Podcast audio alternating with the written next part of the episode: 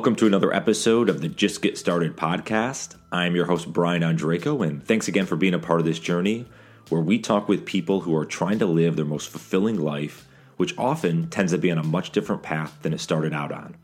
Whether it was changing careers, getting laid off from a job which sparked their entrepreneurial journey, or breaking through the noise to answer their calling.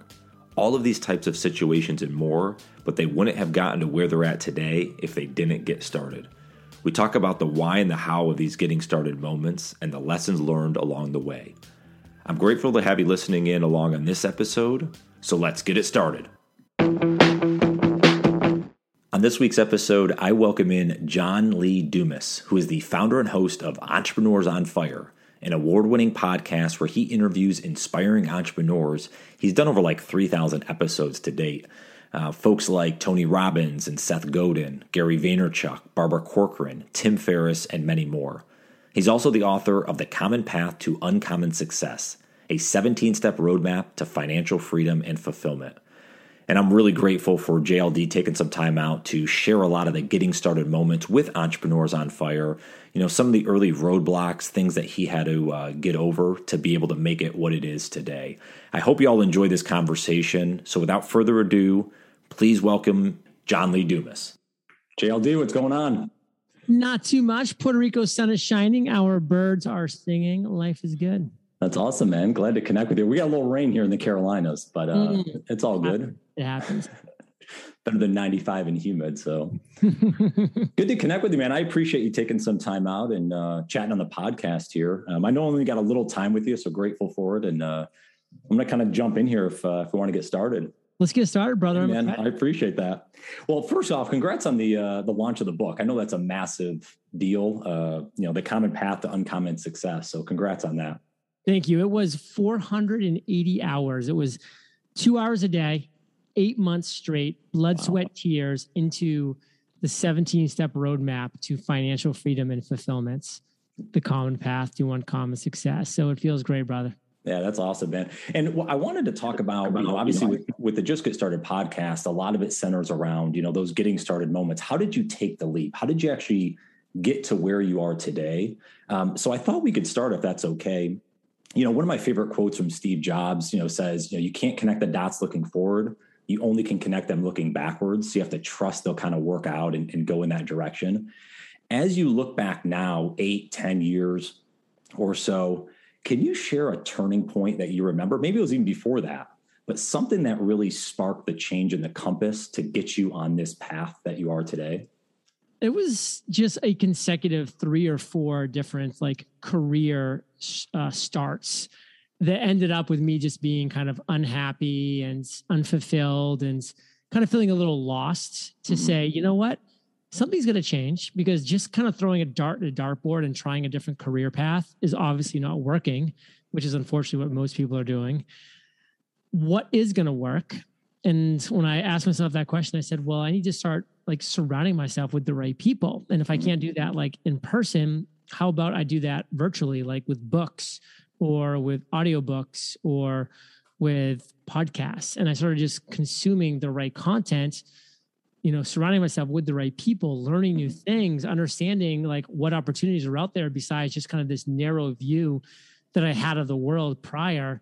And it kind of led me down the path to eventually you know take the entrepreneurial leap which for me was just like out of my comfort zone because you know i was a military officer and then i was in law school and then corporate finance. And that's kind of what i thought my life was going to be like that really traditional lifestyle. And mm-hmm. Ended up, you know, opening my eyes, opening my horizons by reading the right books, by surrounding myself with the right people. And here I am today. Did you just do a rip the band-aid off approach, or did you kind of slowly transition out of like your corporate role into, you know, starting the business? How, how did it work for you? Both actually, because it was it was a slow transition of me being like, okay, I'm going to start to read the right books, to surround myself with the right people that was a slow process. That took place over a couple of years of just educating myself, learning mm-hmm. what I could learn, doing the thing. And then when it came time to make the leap, it was just like, I'm all in. And that was ripping the band aid off. And that was just like an all or nothing thing where I'm like, I've saved up some money. I've got an idea. I'm going to go all in on that idea. We'll see if it works. Well, that, that was my curiosity because when you started this all, it seemed like around 2012, I think, right, was kind of the jump off to, to going full in on it. That's well before podcasting became really popular. So, did you have a vision of where, and maybe not envisioning of getting to the point where you launched a book or anything today, but did you see a couple years ahead of kind of where you thought you would go with it? Like, how far ahead did you figure out, or was it just, just screw it? I'm just going to launch a few of these things and see what happens? The latter. It was honestly that Martin Luther King quote that I love is you don't have to see the whole staircase to take the first step. And that was me. I just took the first step, not knowing what, what was going to reveal itself. Step two revealed itself, but that was it. And I took step two to find out what step three was, you know, kind of going forward in, in a fog. You know, it's so easy for that hindsight to be 2020. Yeah. But you know, going forward, nobody knows what's going to happen. To plan three, five, ten years out, I mean, it's just a waste of energy and time and bandwidth because you just don't know what's around the corner. So just take one step at a time. Yeah, I agree with you. Well, those opportunities come up too that have probably happened for you where it veers you in another direction you never even thought possible. Yeah, and know? because I wasn't entrenched in some, you know, like mindset I had to be doing this or that over a certain time frame, I had the ability and the agility and the flexibility to make those moves. Yeah. What was your mindset on, you know, I know some folks will leave a, a job or, or say, I'm going to give myself X amount of time before I pull the ripcord and I'm back to maybe a corporate job or something. Did you have that idea early on of how long you were going to give yourself to see if this I mean, could I, work? I did the math. I did the math and I looked at it and I said, you know, I've got about 18 months, like 18 months where I can give this an honest effort, an honest try. And it wasn't like I was going to crawl necessarily back to the corporate world, but it was like yeah. at that point, I'll have to like figure something else out. Like hopefully by that point, if this if this isn't working, I'll at least have an idea of trying something different. Hmm. Well, and one of the things I know a lot of folks struggle with, I, I, did this as well, is you know when I started this podcast almost four years ago now, which is crazy to think about. There was about two years where I had the fear, anxiety of like putting myself out there, of like, what are people going to think and all that jazz. Did you go through that kind of mental hurdle in those years, maybe prior that you're building up to it? What, what did the mindset like in those first, you know, maybe year or so? The answer is yes. And the reason is because I am a human being. Every human being that's ever walked this earth, so that means every single person that's listening to my voice right now, has felt fear, doubt, the imposter syndrome, you know, being scared of failing. That's what it means to be a human being.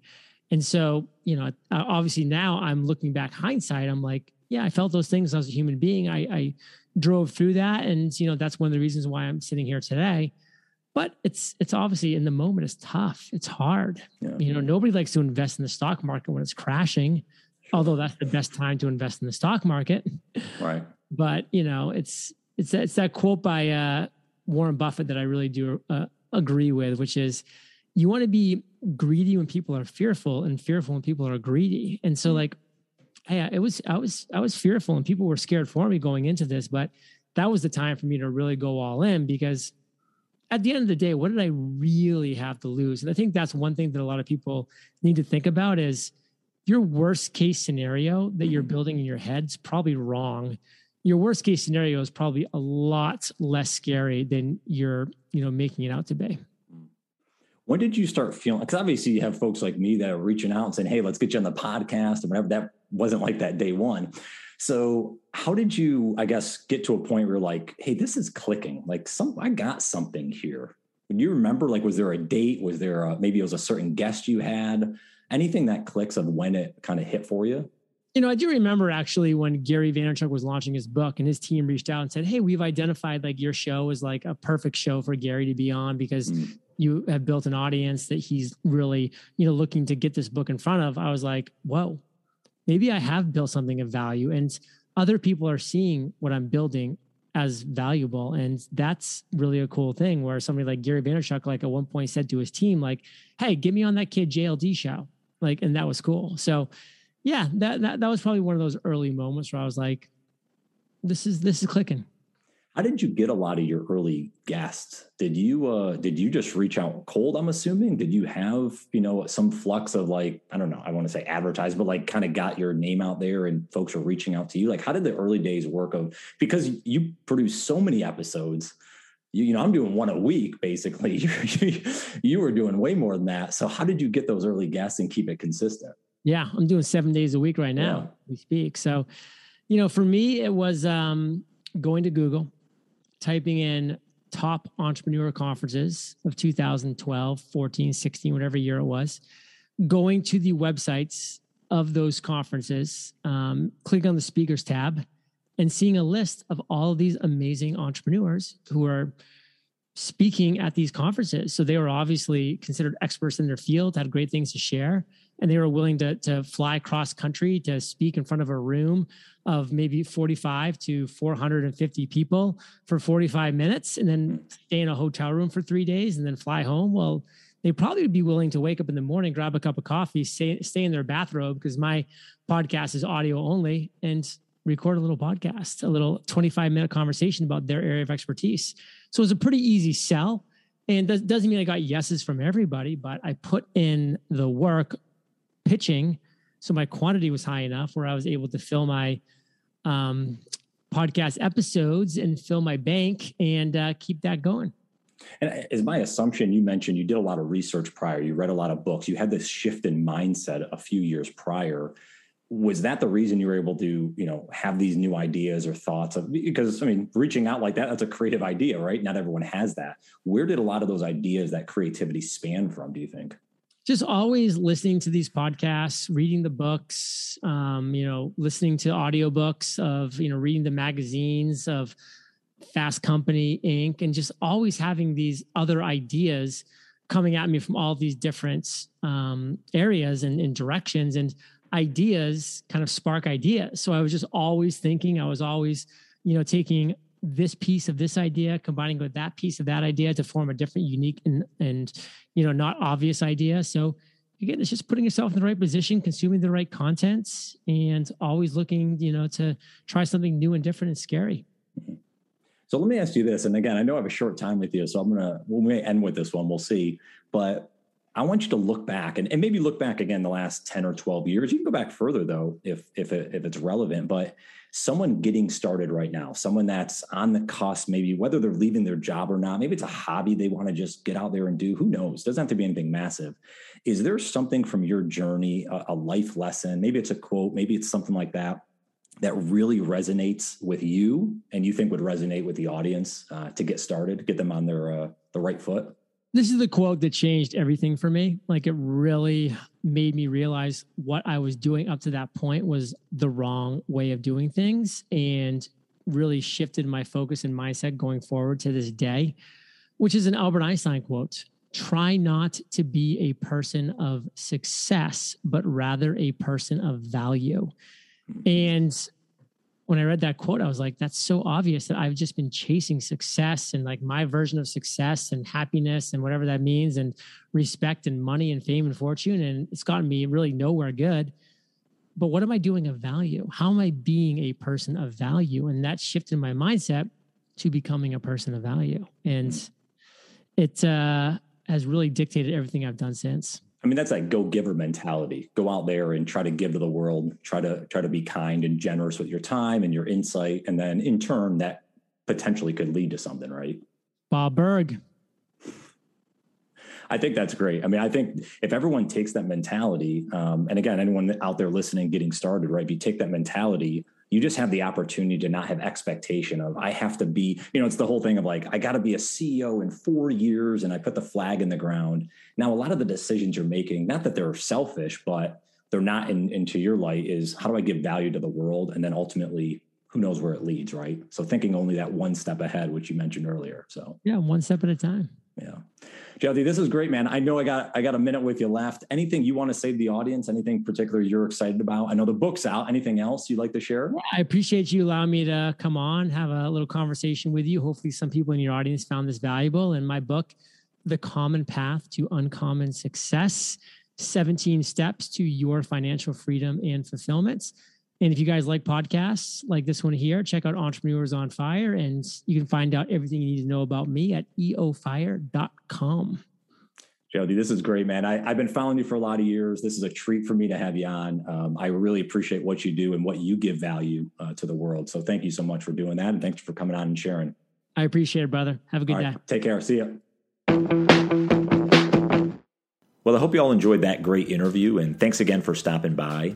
And if you had a couple seconds before you run along on your day, if you wouldn't mind sharing this out to your audience, whatever social platform you're on, maybe leaving a review on Apple Podcasts or any other podcast platform that you listen to, it certainly mean the world to me. I've grown this thing organically over the last four years, and it just gives another opportunity for someone to listen to an episode like this or others and hopefully inspire them to get started on their journey. And feel free to connect with me online. I love meeting new people. Uh, my website might be best, brianondrako.com. Drop me a note in the contact form or connect with me on any social platform. I'm pretty much at Brian on all the major ones. So thanks again to listening in on this episode. I hope you have a great day, a phenomenal week, and we'll talk to you soon. Take care.